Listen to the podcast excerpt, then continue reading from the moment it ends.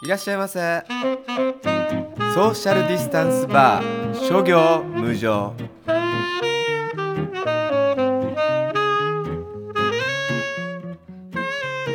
祇園少女の鐘の声諸行無常の響きあり平家物語よりアロハ。私があなたと程よい距離を保つバーテンダートビーです。こんにちは神谷です。はい。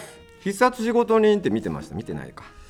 あのね僕ファミコンのうん必殺仕事人にすっごいハマってやってたことがあって RPG ですよ。そうなんだ。えそうなんだ。RPG 必殺仕事人。へえすごい、え。な中村問答が主人公でうん中村モンドのシリーズですもんねがドラゴンクエストみたいにこうこう後のメンバーは誰でした？あ中村モンド以外は誰だったんだろいやー。う4かな？4が一番人気だったんですよ。この中条清さんが三味線のうんうんうん。えっ、とマサとかっていうあのあピーピーってやって。あれだ。投げて。あそれですか。ピーっつってであの投げて首に引っ掛けて。引っ掛けてギュッて柱とかにうん。引っ掛けてバッと上げて殺すんですよね、無理ですよね。そんなの。無理なんだけどすごいかっこよかったんですよね。片手のイメージありましたよ。片手片手でやってるのシュッとね。片手でさ。で最後あのビヨンと弾くんですよ。ビンビンって弾いてそれでカクッとなっうんて最後離れていくみたいなね。骨法の人いませんでした骨法で殺す人。コッポなんですか？骨の方と書いて骨法っていう方法でなんかゴリゴリゴリみたいな。ああ鶴瓶さん鶴瓶鶴瓶さん鶴瓶師匠鶴瓶師匠も必殺仕事に出てたたんですかなんかあんまさんみたいななんかスキンヘッドみたいあなじゃあいろんなのが混ざってんだあ芦屋雁之助じゃない？あああー芦屋雁之助さん出てたんだ。出てたと思いますね。あえそうそう。山下清ですよね。山下清山下清画伯がひ人も殺してたんですか？組紐屋も出るんだ。組紐屋鍛冶屋のマサあ鍛冶屋の正あ三味線屋の裕二はいはいあはい裕二だった。中条清さんは TOKIO の松岡さんがやり始めたのがその三味線の人じゃないですか？あのついで。人気だったからね裕二あー。あそうそうそうそう。殺仕事に。まあ暗殺者たちですよね。暗殺者です。お金をもらってそうそう結局そうですね。で中村モンドに関しては、ん。その言ったら警察ですよね警察警察、ね10手も10手持ちですよね、うん。が、えー主人公でそうそうそう。裏ではそのあれか。なんかちゃんとそういう役人が裁けないやつをそうそうそううそう。そうそうやるんだ。もうなんか政治的にもう大官とつながっててつながってたから。みいなのとか。でその後家に帰ってきて、はい。あの菅井金とはいはいはい。喧嘩してる。喧嘩あの嫁姑嫁姑の喧嘩してるとこに。尻に敷かれてるんですようん。中村モンドさんが。あの印象のせいで鉄道警察もなんか同じような純情派もなんかあそうなんですか。ね ああーあれ家帰ったらまた小川典子あなんか娘と娘いや娘姉妹。あ姉妹？あ娘姉妹だっけ、まあ後にあのそのどっちかとなんかなんかいい感じになってたってことが分かるっていうえそんなんもありましたっけ？なりましたけど。そうなん。あそう。あ芦屋雁之助は必殺仕切り人でした。何ですかそれ？必殺シリーズっていっぱいあって仕事人もあればあのそうなんですか？必殺仕事人以外にもありますよ仕切り人は何ですか？仕切り人は殺す殺もう同じ同じような話なんですよ。同じ？同じような話でなんでシリーズがいっぱいあの金八シリーズみたいに作られたいっぱい作られた。あのああだからつまり真ん中が真ん中が雁之助さんってこと？だそのうんうん。中野誠さんが真ん中のが必殺仕事人で？うんそうそうそうそう。でこの必殺必殺仕置き人っていうのが尾形健ですね。尾形健健がが仕置き人じゃない？でおしゃ、うん。おえー雁之助さんが必が仕切殺仕切り人今日真知子が主役じゃない？今日真知子さんがメインなんです。あ女性がメイン。女性がメインで、そうそうそうそう。そんで三味線屋の有事は仕切り人にも出てるの。あーじゃあのそうまたいでね。世界はつながって世るんだ。界はつながってるんですよ。そういうことしてるんだ。うんそうそうそうそう。早くも。いやすごい新しいですよ。必殺仕事人ってあのメタっぽい。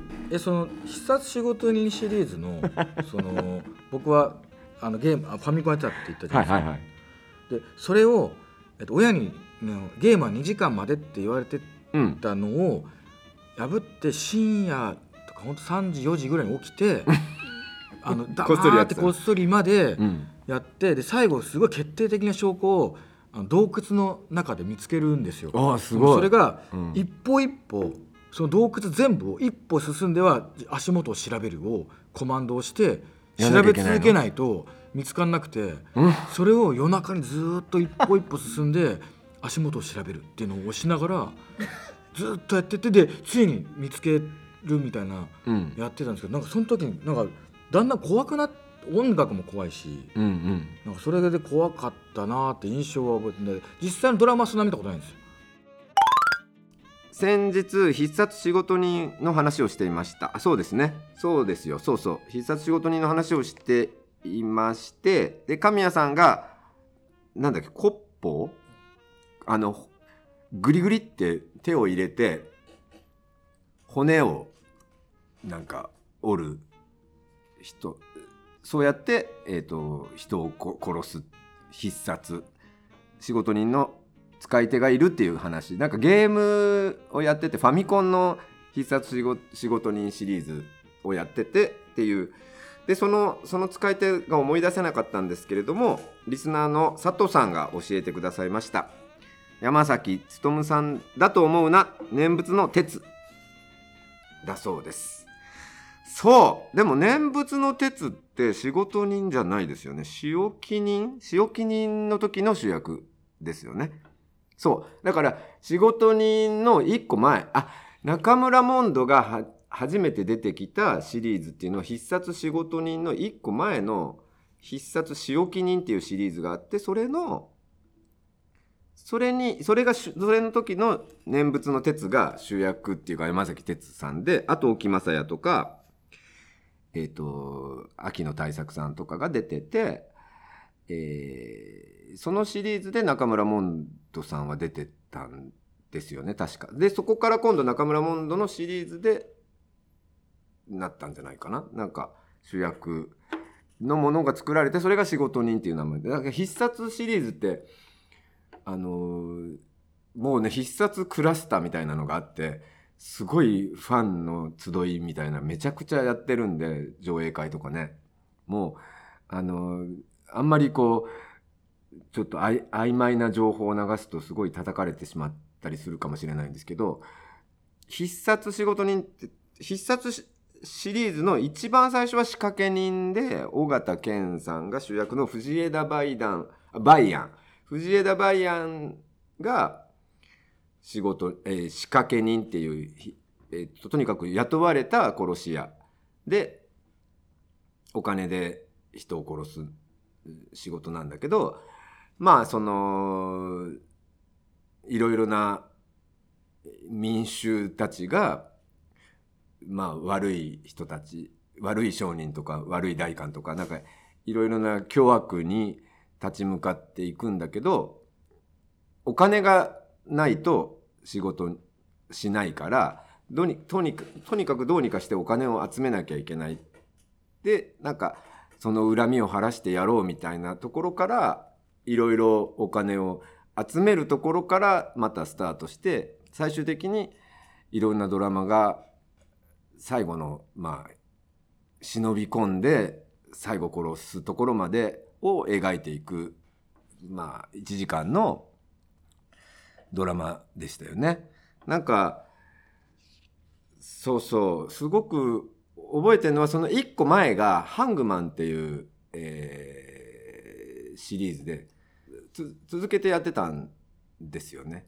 なんかハングマンは、えー、名高達郎さんとか、えーたくさんあそうそう早木林隆三さんとか植木仁そうそう植木仁さんがおお盆さんでなんかハングマンの方は悪人を殺したりするんじゃなくてなんか罰ゲーム的なあのことをするんですよ。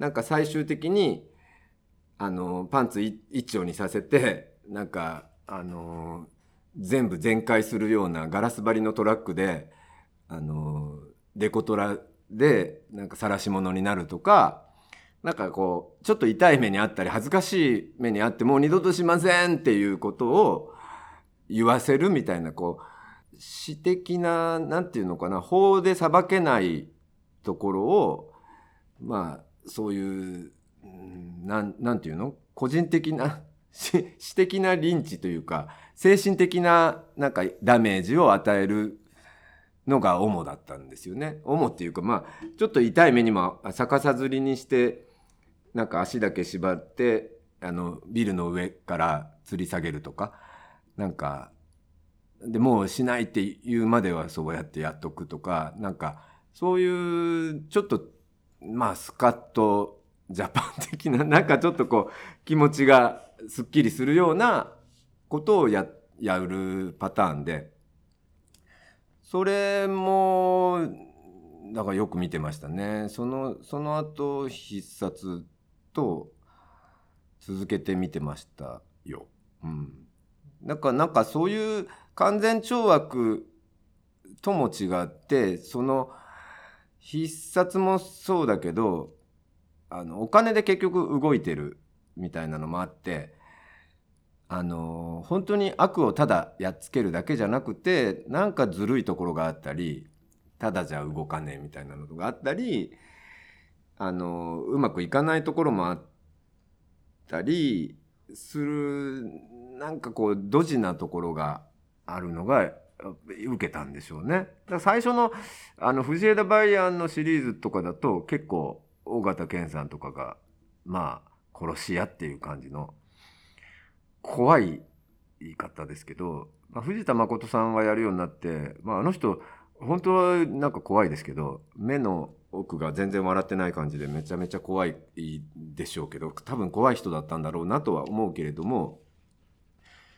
あのそうそうだけど憎めない役じゃないですかあのとにかく向こう自分は向こうでえっと妻の尻に敷かれているみたいなあのオバタリアンとかがあの流行るちょっと前だからなんかそういう共済化っていうのがかなり強く色濃く出てたんでそういう意味では面白かったですよね。うん。